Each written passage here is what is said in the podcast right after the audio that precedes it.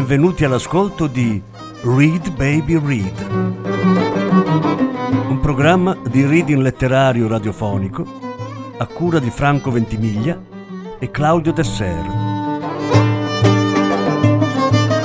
Voce Franco Ventimiglia.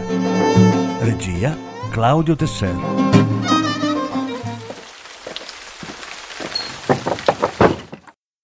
Due racconti dalla raccolta Giudici. Andrea Camilleri, Il giudice Surra. Lettura in tre parti. Terza parte.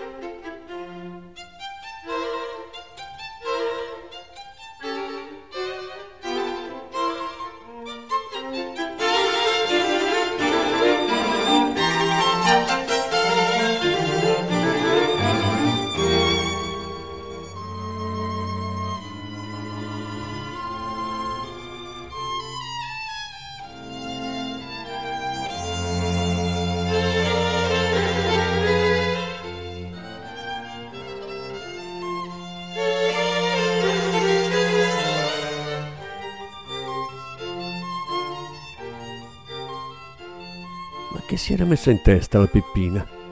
Di cambiare menù ogni giorno e di fargli una rassegna di tutta la cucina siciliana.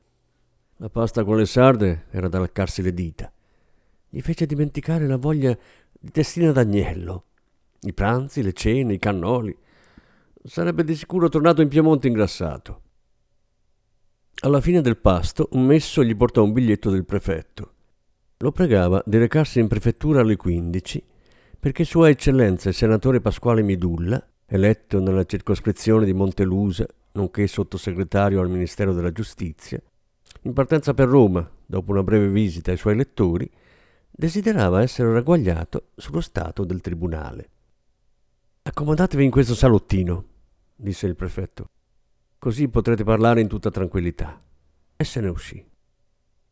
Il giudice Assura si sentì in dovere di non aspettare le domande del senatore e gli fece un'ampia relazione sullo stato dei lavori di ripristino, concludendo che al massimo entro una settimana il tribunale avrebbe potuto riprendere, sia pure parzialmente, la sua attività. E qui viene la parte più difficile, disse il senatore. Perché? domandò un po' stupito il giudice. Dico per voi, precisò il senatore. Per me? Per allora la parte più difficile sarà stata superata. Si tratterà di iniziare la normale... normale Sentite, signor giudice, vi volevo far riflettere sul fatto che la Sicilia non è il Piemonte. Questo lo so, fece piccato Surra. Mi spiego meglio. Da noi non sempre le cose sono come appaiono. Da voi è diverso. Da voi il bianco è bianco e il nero nero. Da noi predomina il grigio. Che strano, fece il giudice. Pensavo fosse l'opposto. Da quando sono arrivato mai un giorno di pioggia. C'è un sole che fa ombre nette. Il senatore lo guardò perplesso. Non aveva capito o fingeva.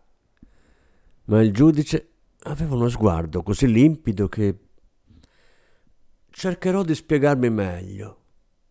Quando Ippolito Nievo sbarcò con Garibaldi e vide combattere i nostri picciotti, in un primo momento li definì selvaggi feroci.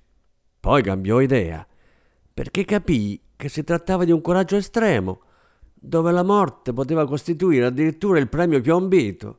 Con ciò voglio dire che certi comportamenti che agli occhi di un non siciliano possono apparire addirittura criminali, sono spesso dettati invece da un profondo senso dell'onore e da una giustizia che non sempre purtroppo coincide con quella del codice. Se non coincide con quella del codice, mi viene difficile chiamarla giustizia, disse semplice semplice il giudice. Che vi dicevo? È un comportamento difficile da spiegare e addirittura non comprensibile per chi non ha la nostra mentalità. Vi porto un altro esempio. Gli anni recenti da noi sono stati anni di carenza di tutto, di regole, di leggi e in una parola di Stato. Saremmo piombati nel disordine più totale, nel caos. Se alcuni uomini di buona volontà non si fossero rimboccati le maniche e assunti l'onere di dettare regole e farle rispettare. E poiché erano regole non contemplate nei codici, questi uomini si sono venuti a trovare automaticamente fuori dalla legge. Eppure essi hanno avuto il merito di Permettetemi una domanda, eccellenza, l'interruppe il giudice. Tra questi uomini di buona volontà annoverate anche il signor Emanuele Lonero? Il senatore sorrise. Quel piemontese non era poi così fesso come sembrava. Sì, anche lui, perché no? Perché questo signore si è fatto dare da un magistrato disonesto degli atti istruttori che... È qui che vi volevo. Appena gliel'avete richiesti, Lonero Ve li ha riconsegnati intatti, obiettò pronto il senatore. Se si è fatto dare gli atti è stato per metterli al sicuro, visto che il tribunale non era più custodito. Vedete com'è facile cadere in grossi equivoci. Al signor Lonero queste quattro istruttorie stanno evidentemente molto a cuore. Sì, perché riguardano quattro suoi amici e collaboratori che hanno contribuito a mantenere l'ordine, a badare alla correttezza dei rapporti tra le persone, Proprio per questo lui vorrebbe, come dire, vederli trattati bene. Non dico con parzialità, Dio me ne scampi e liberi, ma con occhio comprensivo per tutto quello che hanno. Il giudice Surra si alzò. Aveva ascoltato troppo.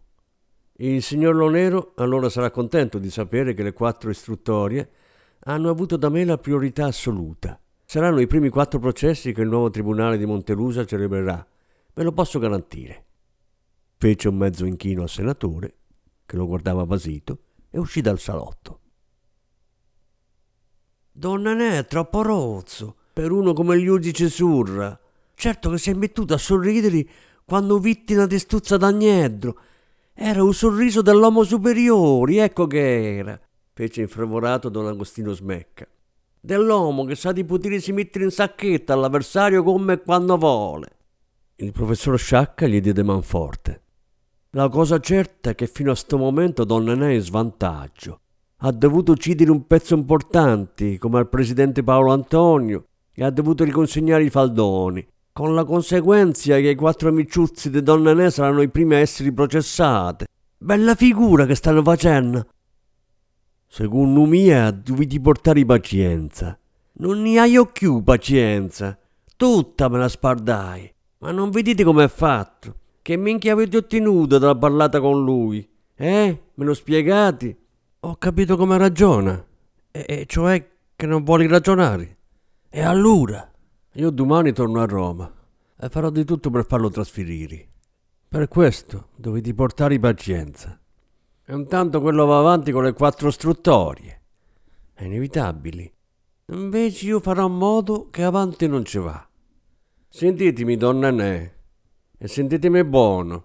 Se fate qualche minchiata contro la persona del giudice Sur, ora come ora manco Gesù Cristo in persona vi potrà aiutare.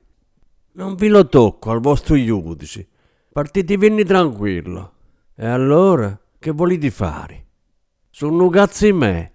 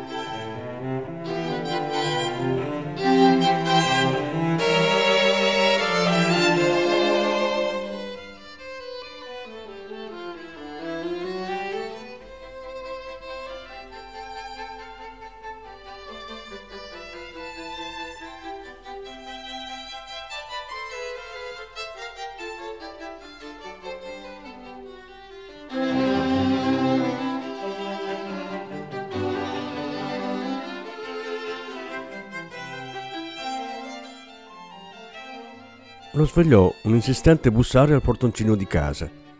Insonnerito si affacciò e alla luce del primo mattino riconobbe Solano, il maresciallo dei carabinieri. Si allarmò. Che succede? Hanno tentato di dar fuoco al tribunale, venite, vi aspetto. La notizia lo scosse tanto da non permettergli di dar ordine ai pensieri che gli tumultuavano in testa. Si vestì in fretta, scese. Qual è la situazione? Le fiamme sono state domate facilmente. Per fortuna il carabiniere di guardia se ne è accorto al tempo e ha dato l'allarme. Molti danni? Non molti, solo il vostro ufficio è parzialmente distrutto. L'armadio verde e la scrivania con busti con tutte le carte che contenevano. Ah, fece il giudice rassicurato e dopo un po' domandò perché mi avete detto che si tratta di incendio doloso? Perché per entrare senza farsi scorgere hanno dovuto forzare una porticina laterale. Nella piazzetta davanti al Palazzo di Giustizia, malgrado l'ora, c'erano una trentina di curiosi. Uno si staccò dal gruppo, si avvicinò al giudice, si levò il cappello. Era Don Nenello Nero, compunto, con la faccia d'occasione.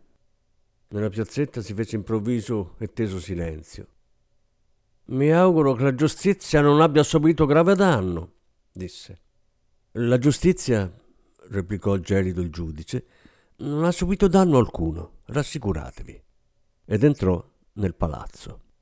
Passando per il corridoio, notò che il nero armadio massiccio era intatto e al suo posto. Gli fu impossibile entrare nel suo ufficio, completamente annerito, dentro il quale Nicolosi e i due uscieri si stavano dando da fare per recuperare quel poco che si era salvato dalle fiamme. L'armadio verde era ridotto a un cumulo di cenere e di pezzi di legno bruciati. Mezza scrivania invece non esisteva più.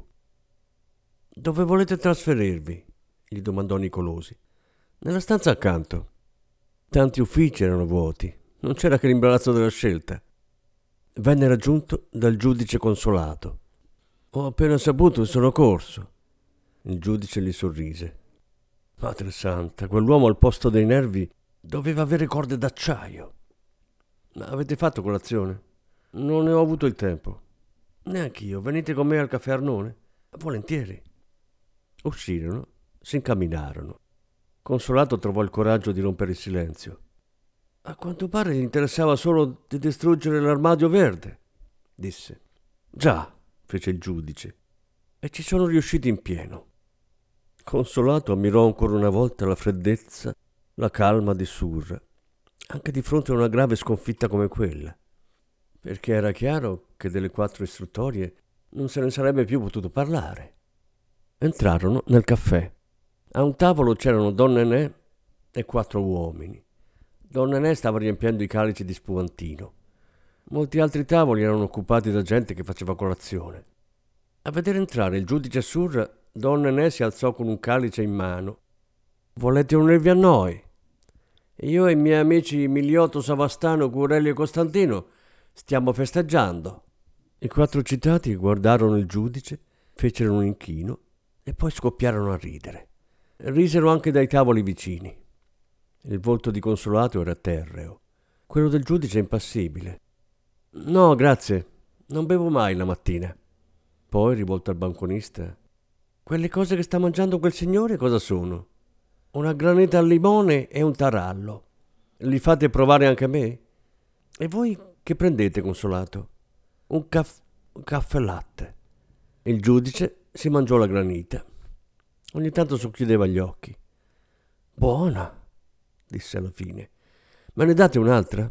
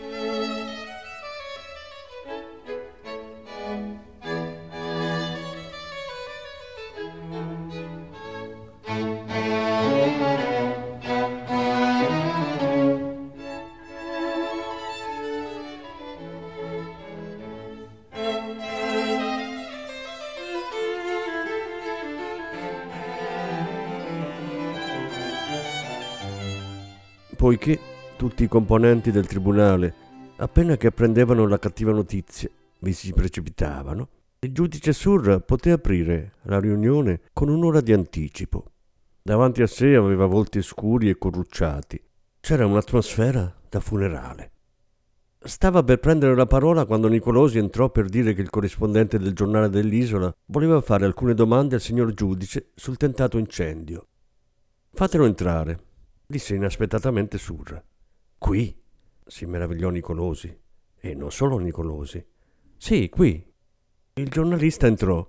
Il giudice lo fece accomodare e disse Vi ricevo in presenza dei miei colleghi perché il mio nuovo ufficio, dato che il vecchio è inagibile, non è ancora stato approntato. Vi ruberò pochissimo tempo, fece il giornalista, solo per avere o meno una conferma.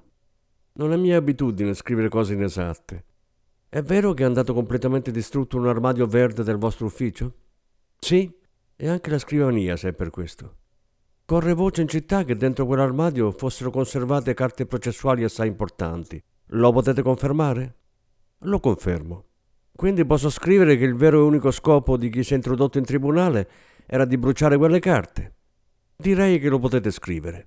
E che di conseguenza il danno subito è stato irreparabile. Il giudice Surra sembrò perplesso. Perché irreparabile? Guardate, la scrivania era tarlata, l'armadio verde era ridotto in pessime condizioni. Farò comprare mobili nuovi. Ma io mi riferivo alle carte che c'erano dentro. Ma dentro l'armadio quelle carte non c'erano più, disse Surra. Il sussulto dei presenti avvenne all'unisono e così il lungo tavolo attorno al quale stavano seduti sussultò anch'esso. Non c'erano più? Domandò stranito il giornalista. No, le avevo tolte e messe in un altro posto. Guardò i presenti e i presenti lo guardarono. Videro nei suoi occhi solo il candore di un'innevata cima alpina. E poi mi sono dimenticato di avvertire di quello spostamento. Non ci fu bisogno d'aspettare l'arrivo del giornale da Palermo il giorno seguente, perché la notizia a Montelusa si sparse quello stesso pomeriggio e la città curiosamente sembrò accendersi qua e là di lampi d'allegrezza. Si rideva dovunque, nelle case, nelle strade, nei caffè. Era tutto un ammiccare e ridere, anche tra persone che non si conoscevano. Con quanta finezza, con quanta astuzia ha attirato Donna Nenè in una trappola mortale, fece con le lacrime agli occhi per il gran ridere Don Agostino Smecca. Per l'occasione si era messo a parlare in italiano. Ha preparato la sua mossa con un'abilità infernale.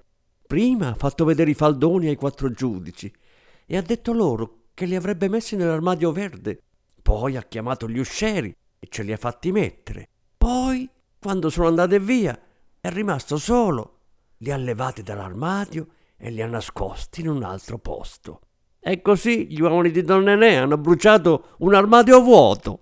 Scusate, intervenne il professor Sciacca, perché avete parlato di una trappola mortale? Perché mi pare evidente che Don Nenè è stato ucciso e sepolto dal ridicolo. È un colpo dal quale non si risolleverà più. Il giudice gli ha dato scacco matto.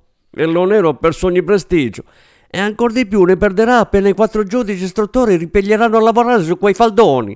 Vedrete quanti testimoni a carico troveranno ora il coraggio di parlare, confortati dalla presenza del giudice Sorra. Quando ci scommettete che questi processi non si risolveranno con una soluzione per insufficienza di prove, come troppo spesso accade dalle nostre parti? Don Agostino Smecca fu facile profeta. Tempo 15 giorni, Don Anello Nero fece sapere che per gravi motivi familiari era costretto a lasciare Montelusa e a trasferirsi, forse per sempre, a Palermo. Al suo posto si mormorò che era stato nominato Don Sabatino Vullo, anziano, posato e di vasta esperienza. Che nessuno m'addimanda i favori in tribunali fino a quando c'è il giudice Surra, fu la prima dichiarazione che fece ai suoi. Il quale giudice resse per tre anni il tribunale di Montelusa, facendone un modello di efficienza, di correttezza e di imparzialità.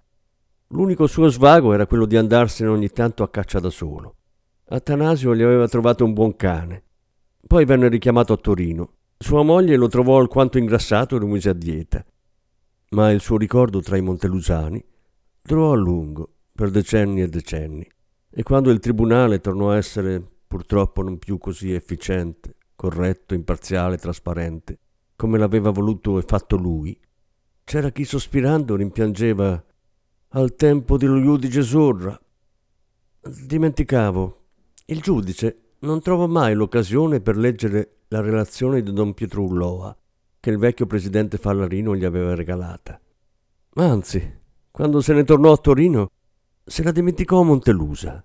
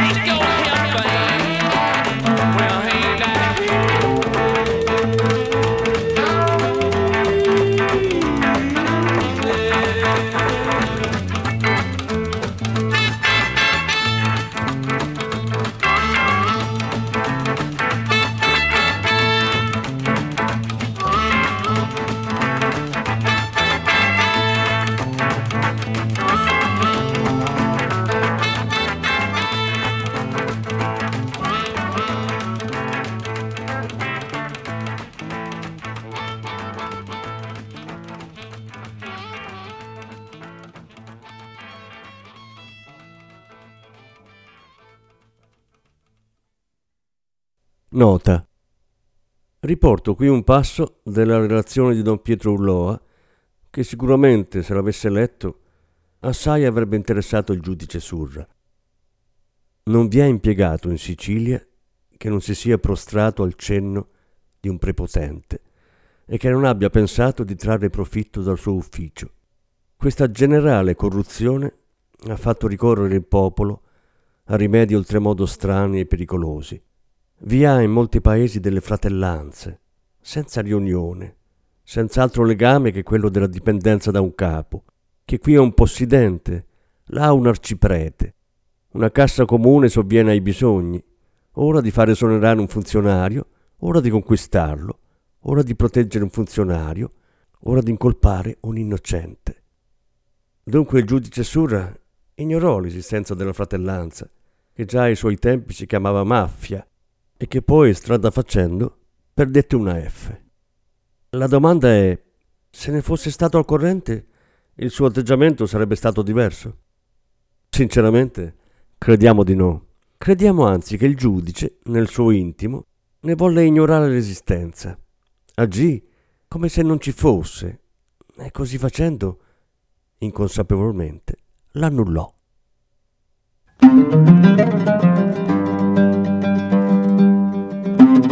Avete ascoltato Read Baby Read, un programma di reading letterario radiofonico a cura di Franco Ventimiglia e Claudio Tesser. Grazie per l'ascolto, alla prossima settimana.